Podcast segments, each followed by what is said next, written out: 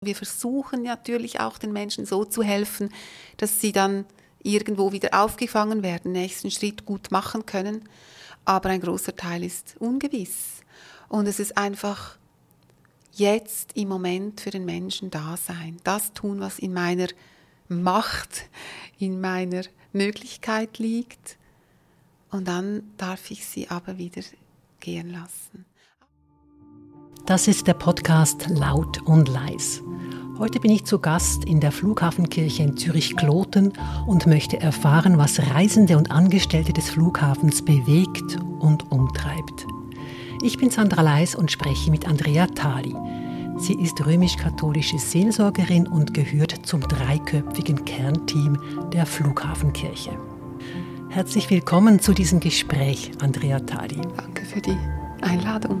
Letztes Jahr hat die Flughafenkirche ihr 25 Jahre Jubiläum gefeiert und Sie arbeiten hier fast so lange. Haben Sie je in dieser Zeit auch einmal mit einem Wechsel geliebäugelt? Nein, ich habe nie mit einem Wechsel geliebäugelt. Es wurde mir nie langweilig. Also es war immer spannend für Sie. Es war immer spannend. Was fasziniert Sie denn am meisten an Ihrer Arbeit hier in der Flughafenkirche? Es ist das Umfeld. Also in diesem Umfeld seelsorgerlich tätig zu sein, das, das ist eine Herausforderung, aber es ist auch sehr abwechslungsreich, sehr spannend, so in die verschiedenen Bereiche des, des Fliegens, des Reisens, aber auch der ähm, Berufe einfach hereinschauen zu können, präsent zu sein in diesem bewegten, dynamischen, spannenden Umfeld.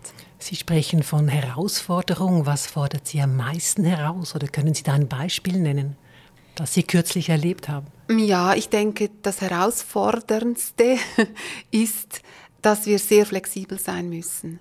Also es ist ein unberechenbares Umfeld, weil der Flughafen ist riesig und unsere Klientel in Anführungszeichen ist auch so vielfältig. Das geht durch alle ähm, Berufe hindurch. Ist, wir sind ja nicht nur für die Piloten da, wie die kleinen Menschen manchmal meinen, die Kinder. Ach, die meinen, sie seien ja, für die Pilotinnen und Piloten ja, ja, Die denken manchmal, ah, hier gibt es vor allem Flight Attendants und Piloten. Also die ganz Kleinen natürlich nur. Aber wir sind eigentlich für alle da, grundsätzlich. Also eben für die vielen Mitarbeitenden und für die Reisenden und für die Asylsuchenden und die Besucher und Besucherinnen. Da kann immer was passieren. Im Schnitt kommen rund 200 Menschen täglich hier in der Flughafenkirche vorbei. Welche Bedürfnisse haben diese Menschen? Was wollen sie von ihnen? Ja, also in dieser Zahl sind natürlich die vielen Besuchenden der, der Andacht, also der Andachtsraumes auch drin. Die kommen nicht alle zu uns zu einem Gespräch, das ist wichtig. Ähm, die, die kommen, das, ist, das geht von den Lebensthemen, die wir alle haben. Also es kann ein Zwischenfall sein beim Reisen. Wir haben viele Krisensituationen bei Reisenden. Menschen, die den Flug verpassen, Menschen, die aus irgendwelchen Gründen nicht weiterkommen beim Reisen. Das sind natürlich oft äh, große Probleme hinten dran. Das kann psychische äh, Probleme sein, die dazu führen, dass Menschen stranden. Wir sagen denen dann gestrandete Menschen. Und die kommen in die Flughafenkirche, die ja, nicht irgendwie zum, zur Information zum Beispiel. Also das ist die Zwischenstelle. ja, oft werden solche Menschen zu uns gebracht oder man ruft uns an, Mitarbeitende an den Infodesks, Polizei, Bodenpersonal, wenn irgendwo etwas passiert äh, kann auch mal ein, ein Todesfall sein, ein Suizid. Hatten wir kürzlich einen Suizidversuch. Im Flughafen? Im Flughafen gibt es leider auch immer mal wieder. Nicht oft, aber es kommt vor. Und dann werden wir ähm, also oft involviert. Dann kann sein, dass wir Angehörige dann eher begleiten, betreuen oder Zeugen, Zeuginnen, Mitarbeitende, die dazukommen. Und das sind dann komplexe Situationen, da sind immer verschiedene Menschengruppen betroffen. Und da ruft man uns oft. Also das heißt, Sie haben auch oft mit der Polizei zu tun? Ja, sehr. An. Also die Polizei, das, das ist eine sehr wichtige ähm, Berufsgruppe. Da haben wir sehr engen Kontakt. Die bringen uns sehr oft Menschen, die irgendwo ein Problem haben und sie halt als Polizisten nicht weiterkommen, die Zeit nicht haben, die Funktion nicht haben, um da dann genauer mal oder auch länger, wir haben oft viele längere Abklärungen dann zu machen. Wie können wir diesen Menschen weiterhelfen, ja. nächsten Schritt zu machen auf ihrer Reise? Die Flughafenkirche bietet ja auch ein Mittagsgebet an, zum Beispiel jeweils Mittwochs oder Meditation. Aber die, der Hauptfokus, der liegt auf der Seelsorge. Ja. Was verstehen Sie als professionelle Seelsorgerin unter Seelsorge? Für mich ist Seelsorge eine ganzheitliche Begleitung des Menschen. Da gehört der Körper dazu, ähm, die Seele, die Emotionen, äh, eben, es, es fängt an bei ganz praktischer Begleitung. Wir müssen oft äh, auch Abklärungen machen, schauen, wie kann man Flüge umbuchen. Einfach ganz praktisch. Man schaut mal, ob die Menschen Hunger haben, ob sie was zu essen brauchen. Da haben wir auch eine Hilfskasse, wo wir mal Gutscheine abgeben können, einen Mikrogutschein.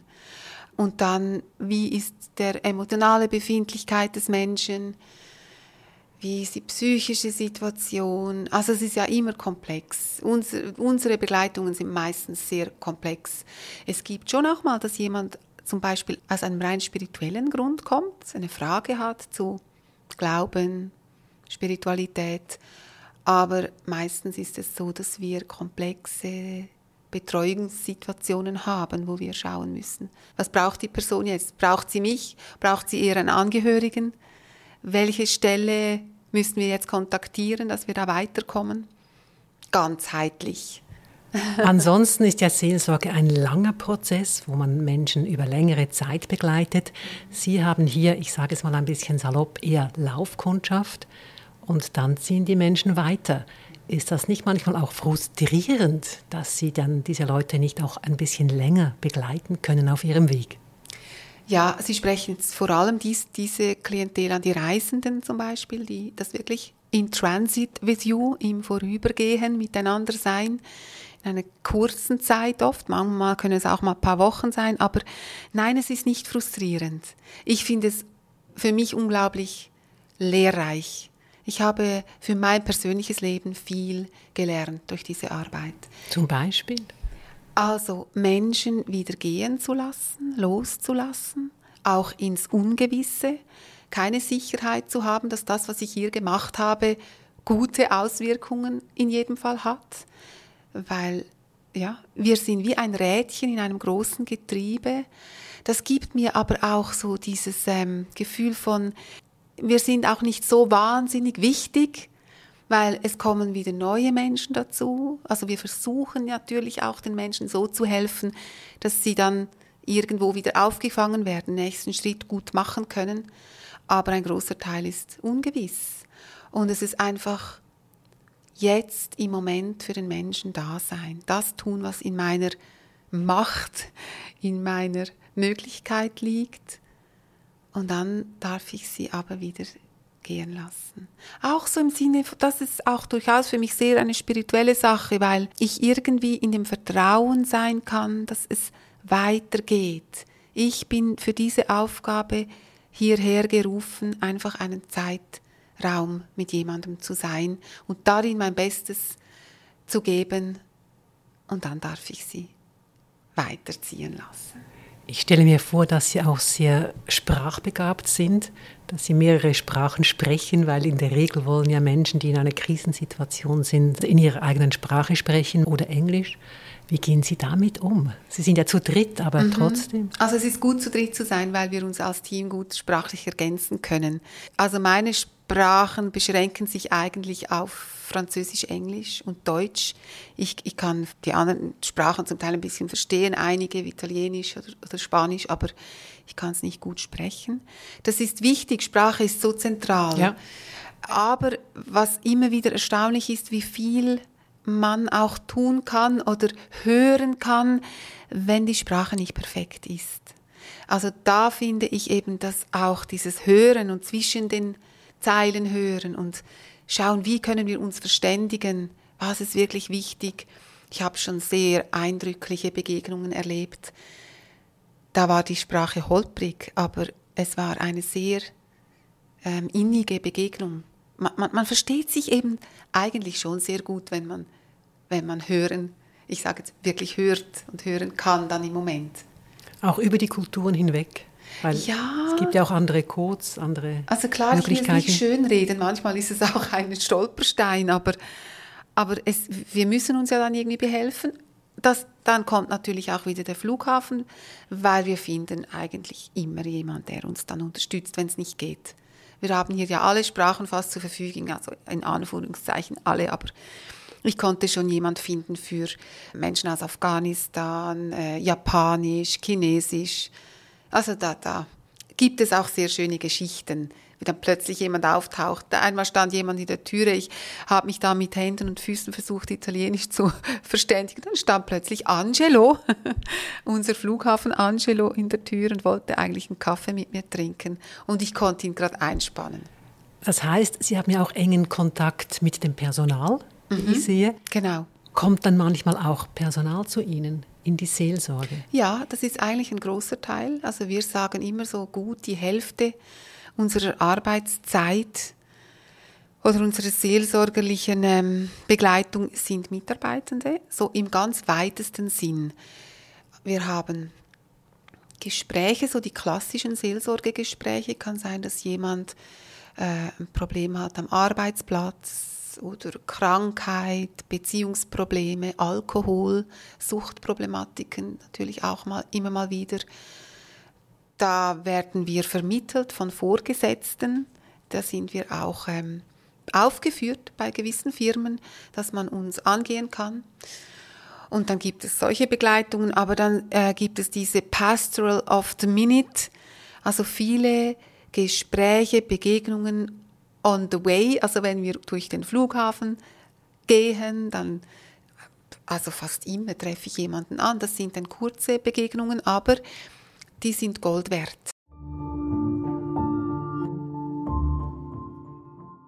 Ökumenisches Flughafenpfarramt. Mhm. So hieß die Stelle bei der Gründung im Jahr 1997 und heute betreibt die Flughafenkirche einen interreligiösen Andachtsraum und einen Ort der Stille. Wie oft kommen denn beispielsweise Musliminnen oder Hindus hierher? Ist halt schwierig so zu sagen, wir haben ja keine Statistik, aber wir beobachten es und sehen es natürlich täglich, dass sehr viele muslimische Menschen hier kommen. Ein großen Teil sind Mitarbeitende. Es gibt ja so viele, die regelmäßig während der Arbeit ihre Gebete machen, muslimische Menschen die sehen wir, die sind sehr sichtbar. Die Hindus sind nicht sichtbar. Ich habe keine Ahnung, wie viele Hindus hier kommen oder Buddhisten, weil es gibt schon immer mal wieder die, die Mönche, die äh, buddhistischen Mönche, die man ja dann sofort sieht, die sind auffällig und es ist, macht immer Freude, die zu sehen, aber die habe ich noch nie in unseren Räumen angetroffen, sondern einfach draußen. Und wie ist das mit jüdischen Menschen? Auch jüdische Menschen kommen kommen, vereinzelt, aber nicht sehr oft. Auch da ähm, denke ich, ist es einfach so, dass sie überall ja beten können. Bei den äh, jüdischen Gläubigen ist es nicht so zentral in einer jetzt wenn sie unterwegs sind, in einer Synagoge oder in einem Gebetsraum zu sein, sondern sie brauchen diese Wand. Ich erinnere mich, das ist 20 Jahre her, da gab es beim Durchgang, bei einem Durchgang so ähm, Bucherer-Werbung und ganz laute Musik und da habe ich Juden beten gesehen, gegen diese Wand gedreht. Das finde ich noch bezeichnend. Wir haben vereinzelt mal orthodoxe jüdische Gläubige hier, aber das ist die Minderzahl. Muslimisch und christlich würde ich sagen, so die, das sind die meisten. Genau, und wenn man Ihr dreiköpfiges Team anschaut, Sie haben es schon angesprochen, Stefan Pfenninger und Jacqueline Lori, Sie sind zu dritt. Ähm, man ist römisch-katholisch, wie Sie es sind, oder eben evangelisch reformiert, aber es gibt ja in Ihrem kleinen Gremium jetzt keine Person mit einem muslimischen Hintergrund, wie beispielsweise in der Schweizer Armee. Mhm. Weshalb nicht? Also einerseits ist es halt nicht so gewachsen, oder, als das Flughafenpfarramt mhm. gegründet wurde. Ökumenisches Ökumenische Flughafenpfarramt, Flughafenpfarramt genau, war die Ökumene ganz wichtig. Es war klar von Anfang an, das muss an einem Flughafen ökumenisch sein und es muss interreligiöse Räume zur Verfügung stellen. Das heißt, unsere Räume sind offen für alle Religionen.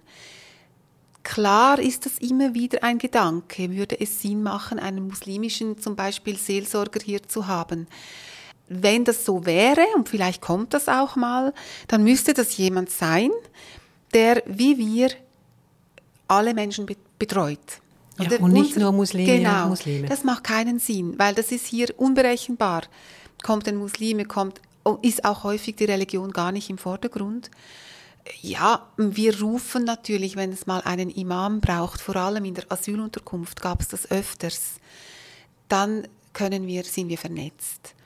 Kaum war die Flughafenkirche 1997 gegründet, kam es zu Großereignissen, die die Schweiz nachhaltig prägten. Also ich sage da nur zwei Stichworte.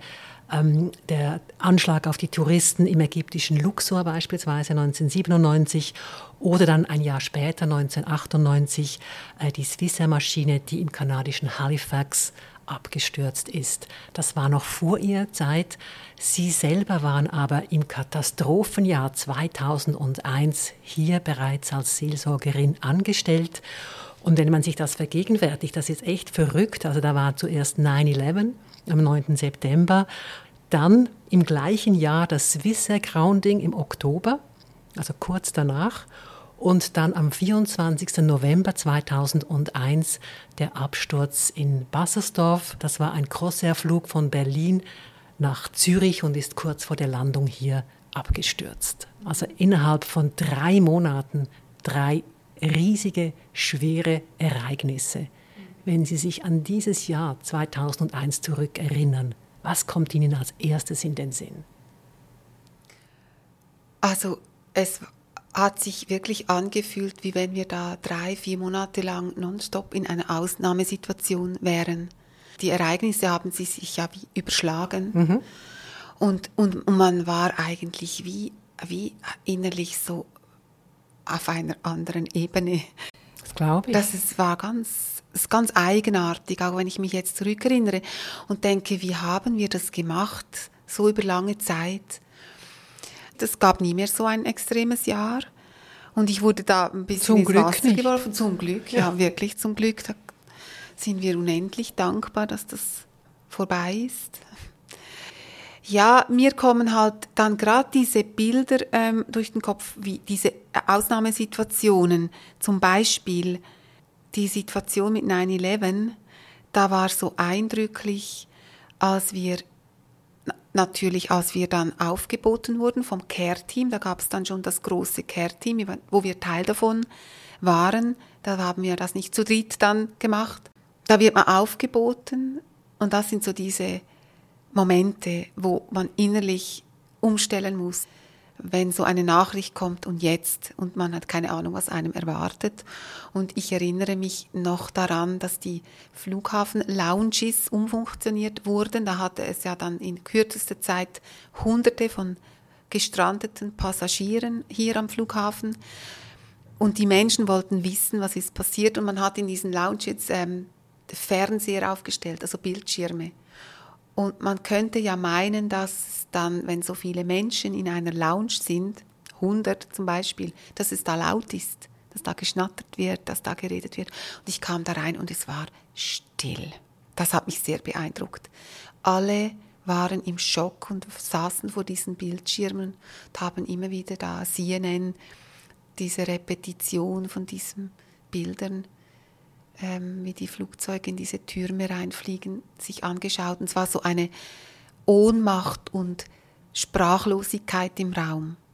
Erst in den folgenden Tagen, wo dann das Warten losging, wann können die Leute wieder zurück, wann fliegen die Maschinen wieder, da war es dann anders. Da wurde es dann laut und heftig und ungeduldig. Und das war eine schwierige Zeit.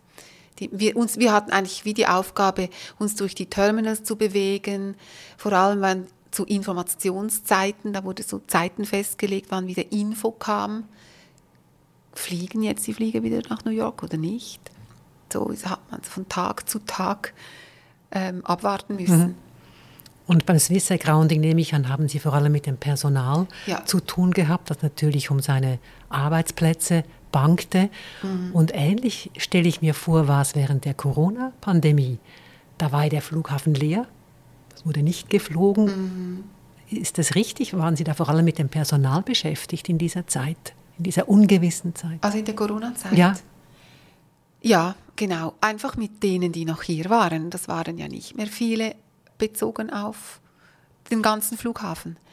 Das war, also das war unglaublich, diese Corona-Zeit. Das stelle ich mir vor, erzählen Sie. Ja, also, also diese leeren Terminals, dieses Gefühl, an einem Ort zu sein, der ja von der Bewegung der Menschen, vom Reisen, von der Dynamik lebt, in diesen leeren Terminals zu sein. Da war auch nur noch beschränkt zum Beispiel Reinigungspersonal. Das hat man alles natürlich eingestellt. Und ich bin dann mal in dieser Zeit rübergegangen ins Transit. Keine Flieger mehr. Da musste auch nicht mehr gereinigt werden. Und das war in der kürzester Zeit dreckig. Die ganzen Scheiben waren voller Taubenkot. Also das hat mich sehr beeindruckt, das habe ich nicht so erwartet. Das hat fast schon etwas Endzeitliches. Ja, ne? wirklich. Und da dieses halt, diese Angst, Depression, diese Stimmung, das war wirklich diese Angstlehre, die in den Räumen war. Das war schon extrem. Weil Lehre, ich komme jetzt, mache einen kurzen Ausflug, Lehre ist für mich eine wichtige spirituelle Qualität, die ich ja auch so liebe, dass ich die hier leben kann. Leer zu sein, offen, hören. Und, und das ist so für mich diese warme Lehre. Und dann wurde die so konfrontiert mit dieser eben Angstlehre. Also das war schon eindrücklich.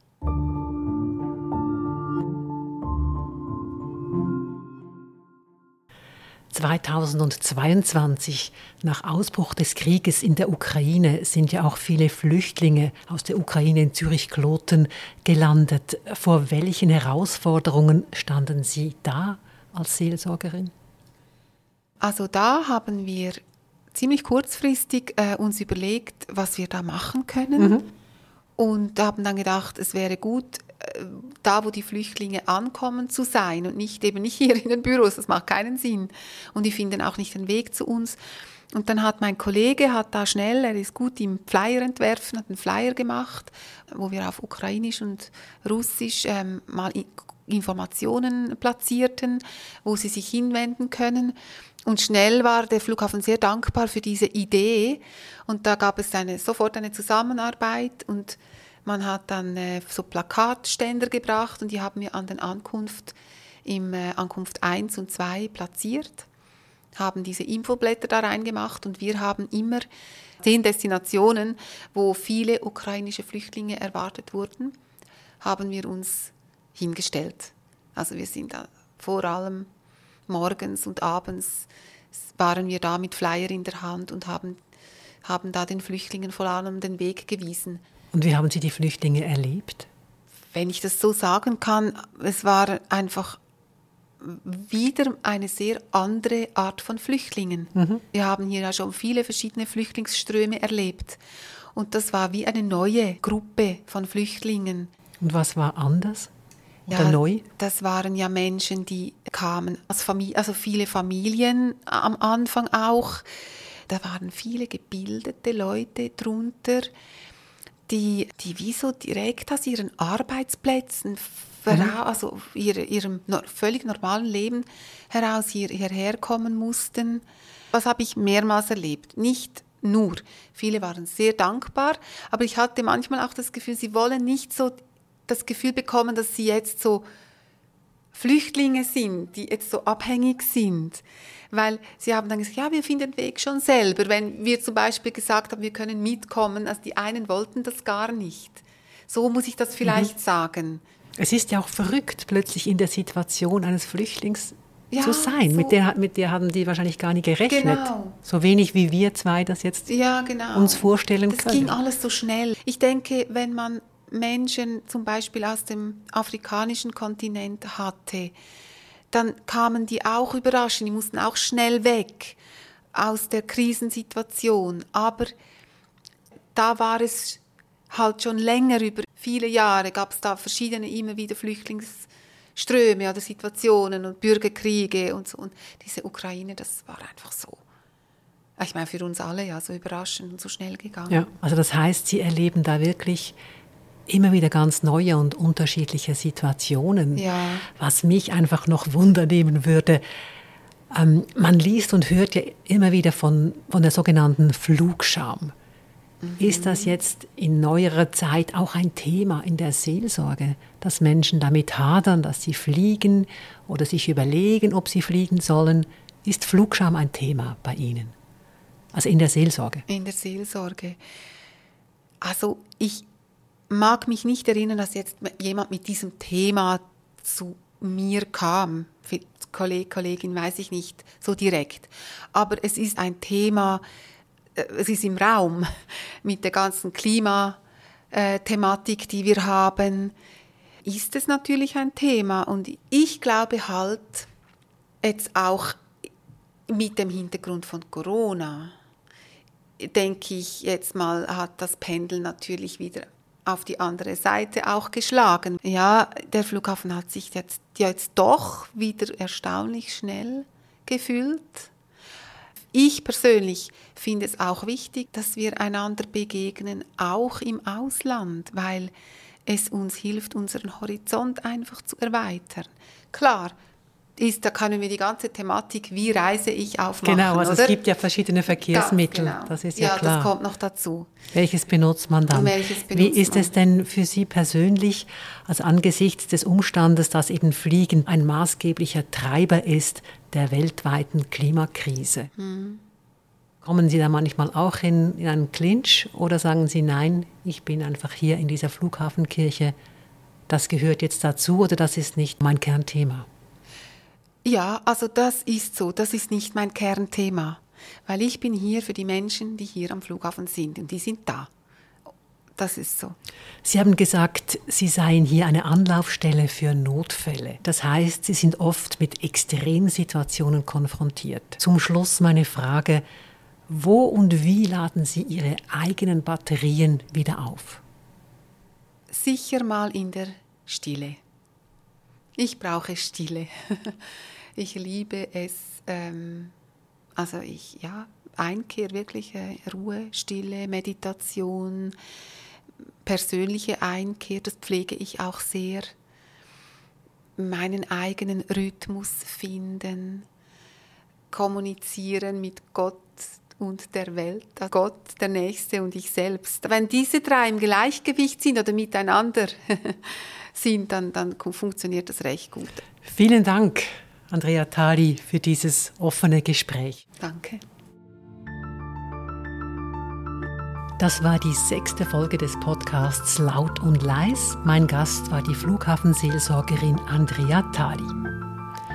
Wenn ihr, liebe Zuhörerinnen und Zuhörer, uns Feedback geben mögt, gerne per Mail an podcast.cat.ch oder per WhatsApp auf die Nummer 078 251 67 83. Zu finden ist der Podcast auf cat.ch podcast und auf allen gängigen Podcast-Plattformen. In der nächsten Folge von Laut und Leis spreche ich mit dem Kulturhistoriker Valentin Gröbner.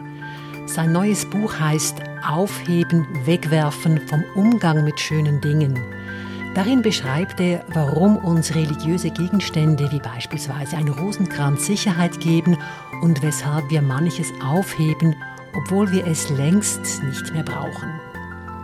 Bis in zwei Wochen und bleibt laut und manchmal auch leise.